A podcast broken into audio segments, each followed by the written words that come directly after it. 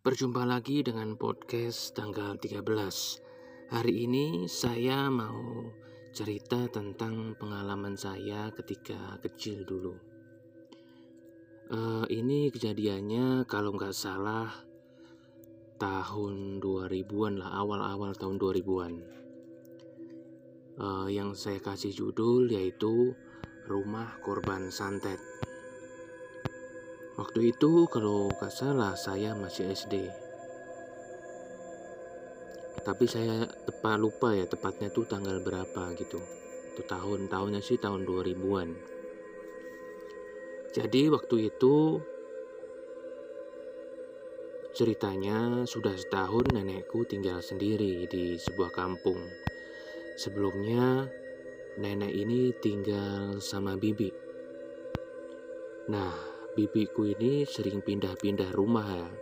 Maksudnya di sini eh, pindah rumah ke rumah saudara, ke rumah saudara lagi seperti itu. Nah, karena nen karena bibi sering pindah-pindah, maka nenek mau gak mau tinggal sendiri menempati rumah bibi. Nah, kenapa bibi saya ini sering pindah-pindah? Karena dia ini katanya disantet seorang. Jadi dia ini sudah sakit mungkin sekitar tiga tahunan, uh, sudah berobat ke ke dokter, ke paranormal, ke kiai, tapi belum pernah sembuh.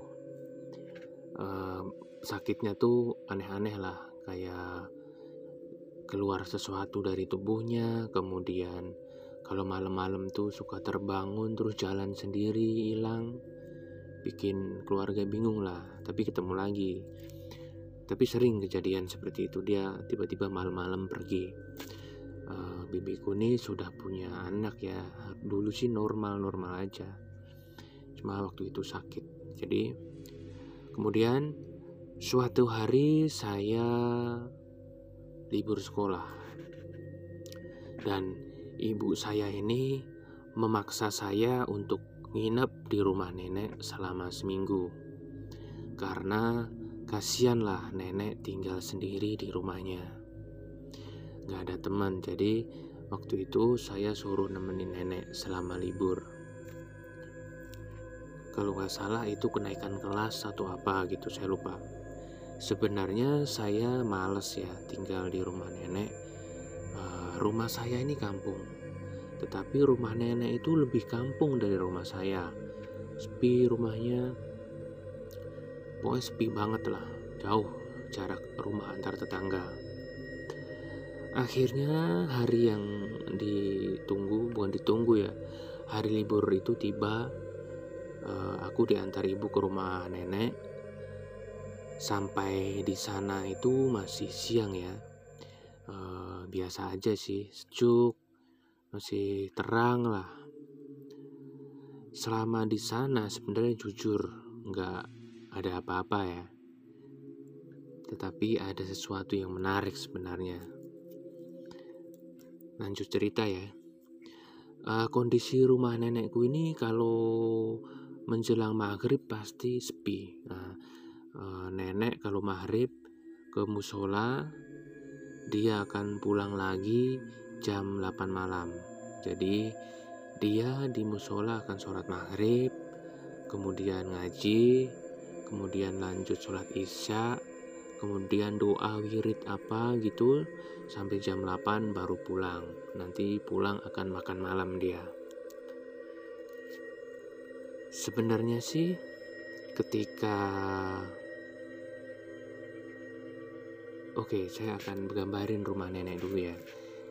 Jadi rumahnya itu di kampung, kampungnya itu uh, nanjak ya. Jadi uh, rumah tetangga tuh ada yang di bawah, semakin di bawah. Nah rumah nenek ini pojok yang di atas kampungnya.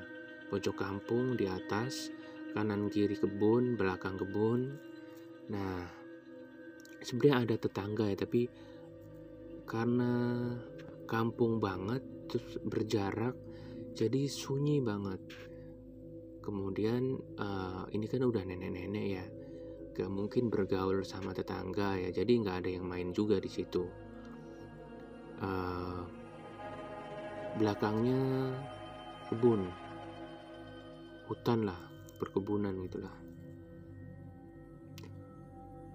uh, rumah nenek ini sudah dibikin gedong ya tapi batu bata tapi belum diaci. Cuma yang masih kelihatan batu bata dan lantainya kalau nggak salah masih tanah waktu itu.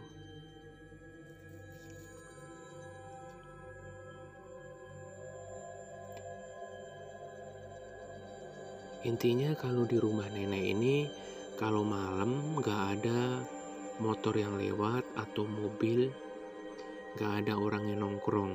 Sepi banget uh, jalanan masih batu-batu lah kalau bahasa Jawa tuh kerakal. Uh, jujur kalau ingat ini sebel sih waktu itu saya. Harusnya saya liburan di rumah uh, malah tinggal di rumah nenek yang sepi banget nggak bisa main sama teman-teman. Lanjut lagi waktu itu uh, sebenarnya saya tuh ikut ya kadang ke masjid ke musola. Tetapi waktu itu saya di rumah sendiri. Karena uh, aku nggak enak badan ya kalau nggak salah. Jadi saya sempat sehari uh, semalam di rumah sendiri nggak ikut ke musola. Nah di rumah saya akan nonton TV TV-nya itu adanya TVRI uh, TV nenek itu TV yang lama yang bentuknya kayu hitam putih ya TV-nya kemudian uh, masih putar-putaran gitu buat tuning channelnya. Kalau burem itu kita putar-putar nanti ketemu lagi channel TVRI itu kurang lebih seperti itu. Uh, pokoknya TV jadul kalau nggak tahu bisa dicek di internet. Nah aku malam itu nunggu nenek ke musul, ke mus, uh, di musola duduk di sofa. Kalau waktu itu masih zaman kursi sudut gitu bentuknya sudut. Uh, aku ada apa tuh jatuh. Nah lanjut. Aku duduk di kursi sudut sambil nonton TV di uh, kursinya ini nempel ke tembok. Nah temboknya ini ada jendela tapi jendelanya tidak ada gordennya saya nggak tahu ya kenapa. Uh, kenapa nenek nggak kasih gorden itu? Mungkin emang nggak punya duit atau apa saya nggak tahu. Ketika saya nonton TV nunggu nenek jujur saya emang mikir yang macam-macam. Karena emang dari awal saya tuh takut ya. Saya ini selalu mikir ah, entah pocong entah genderuwo. Pokoknya kayak gitulah pikirannya. Saya selimutan sambil nonton TV dalam keadaan takut ya karena lampunya juga remang-remang ya. Nah singkat cerita saya ketakutan itu kayak lama banget. Nah akhirnya nenek pulang dari rumah eh dari musola.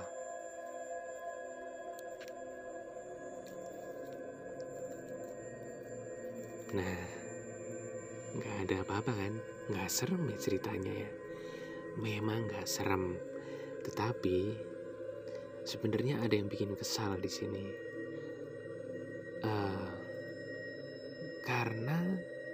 itu sebenarnya saya waktu itu beruntung ya nggak ada apa-apa ya. Karena uh, kata ibu. Nah sebenarnya ibu akhirnya bilang singkat cerita saya pulang uh, liburan dari rumah nenek. Jadi rumah ibu ini rumah nenek ini ya ini kata ibu ya uh, seperti yang aku ceritakan Bibi ini sakit nggak wajar kurang lebih tiga tahun. Intinya ada yang aneh-aneh lah keluar dari badannya.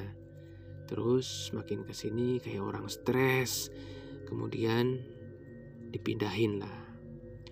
Nah singkat cerita setelah ditinggal rumah itu uh, tinggal nenek sendiri ya.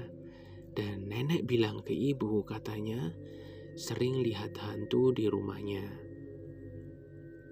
Nah, ketika malam, ketika nenek sholat tahajud, katanya ketika dia sedang sholat nih, e, berdiri gitu, di depannya ini ada pocong tidur biasanya, persis di depannya, atau muncul orang ngintip di pintu lah. Jadi uh, gimana ya? Kalau pintu rumah dulu kan kalau ditutup tuh nggak bisa ya. Uh, mungkin karena seret sama lantainya jadi nutupnya tuh nggak rapet. Jadi katanya ada orang yang ngintip di depannya persis. Nah kemudian kalau malam ketika nenek tidur katanya suka ada orang yang seperti nyiram pakai pasir di gentengnya. Dan itu sering sekali terjadi. Kalau tidak ada suara orang menangis kata nenek nah seperti yang aku ceritakan tadi katanya ketika aku di rumah sendiri nonton TV kata nenek eh, ketika nenek pulang dari masjid uh, katanya dia itu uh, lihat pocong tidur di teras rumah. Nah, karena ada pocong tidur, maka nenek itu harus melipir menghindari pocong itu. Intinya tuh sebenarnya rumah itu serem banget, tetapi aku beruntung karena nggak lihat apa pun ketika liburan di rumah nenek. Nah, kemudian uh, kata ibu, ini ibu yang ngalamin. Ketika ibu antar aku ke rumah nenek, kan nginep semalam tuh. Nah, malamnya katanya ibu ngeliat uh, ada bayangan hitam masuk ke kamar nenek. Nah, pas dicek sama ibu, katanya tidak ada apa-apa yang uh, di rumah nenek itu tidak ada apa-apa gitu. Sebenarnya kata ibu waktu itu nggak tega ya ninggalin aku uh, tinggal di rumah nenek, nemenin nenek. Uh, tetapi ibu bilang, ah, ya udahlah, uh, dia nggak cerita apa-apa ke aku ya tentang itu. Uh, udahlah, aku ditinggal aja di rumah nenek, uh, liburan nemenin nenek, kayak gitu. Semua ini cerit, semua ini diceritakan ibu uh, ketika udah pulang dari rumah nenek ya. Waktu itu aku masih kecil, aku kesel banget tuh denger itu. Nah, rumah itu sekarang uh, udah dijual ya. Kurang waktu itu dijual kalau nggak salah di tahun yang sama ya. Ketika saya tinggal di situ. Masih deket-deket tahun itulah. Uh, harganya itu murah banget ya 15 juta doang. Padahal tanahnya itu luas ya kalau di atas di atas 200 meter persegi kalau nggak salah. Kalau rumahnya mungkin 90 meteran ya cuma masih batu bata. Cuma kata orang-orang waktu itu tuh murah banget gitu harga jualnya. Karena mau gimana lagi uh, emang nggak betah juga ditinggalin uh, nenek sendirian. Uh, takut ya uh, akhirnya nenek itu tinggal di rumah aku ya bersama ibu saya. Uh, dan nenek sudah meninggal ya waktu itu. Uh, meninggalnya di rumah saya oke kurang lebih ceritanya seperti itu. Uh, sebenarnya tidak ada yang serem-serem amat ya dari cerita ini. Uh, tetapi saya masih teringat ya, uh, pas ibu cerita seperti itu, uh, saya lumayan kesel ya, seolah-olah saya dijebak gitu. Tetapi untung saya tidak melihat apa-apa, saya cuma ketakutan uh, semalam ketika ditinggal nenek ke musola dari maghrib sampai jam 8. Terima kasih, jangan lupa komen dan share cerita ini.